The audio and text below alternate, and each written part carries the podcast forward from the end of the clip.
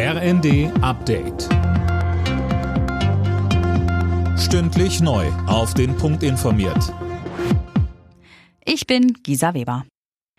Tagelang hat Sturmtief Soltan für ordentlich Chaos bei der Deutschen Bahn gesorgt. Jetzt läuft der Verkehr aber langsam wieder normal. Nach dem Sturm der letzten Tage regnet und schneit es jetzt in vielen Teilen Deutschlands heftig.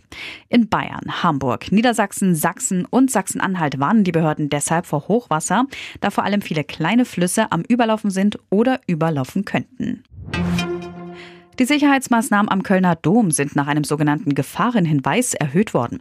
Nach der Abendmesse ist die Kathedrale mit Spürhunden abgesucht und verschlossen worden. Wer an Heiligabend rein will, wird vorab kontrolliert. Das teilte die Kölner Polizei mit. Zu den Hintergründen machte sie keine Angaben. Die Bild hatte zuvor berichtet, dass die Sicherheitsbehörden von Deutschland, Österreich und auch Spanien Hinweise bekommen hätten, dass Islamisten möglicherweise Anschläge an Weihnachten oder Silvester planen.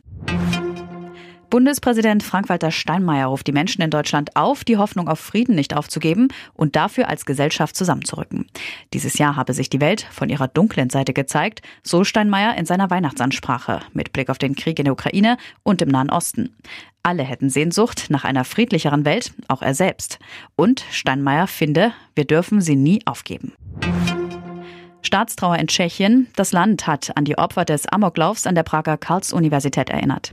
Am Mittag gab es eine Schweigeminute. Vor der Uni wurden hunderte Kerzen aufgestellt. Ein Student hatte am Donnerstag 14 Menschen und sich selbst erschossen. Berlins regierender Bürgermeister Wegner hat angekündigt, dass Angriffe auf Polizei und Rettungskräfte an Silvester mit aller Härte verfolgt werden. Man sei darauf vorbereitet, den Rechtsstaat durchzusetzen. Bei einer Razzia in Neukölln wurden jetzt 30.000 Böller, Kugelbomben und Knallpatronen gefunden. Alle Nachrichten auf rnd.de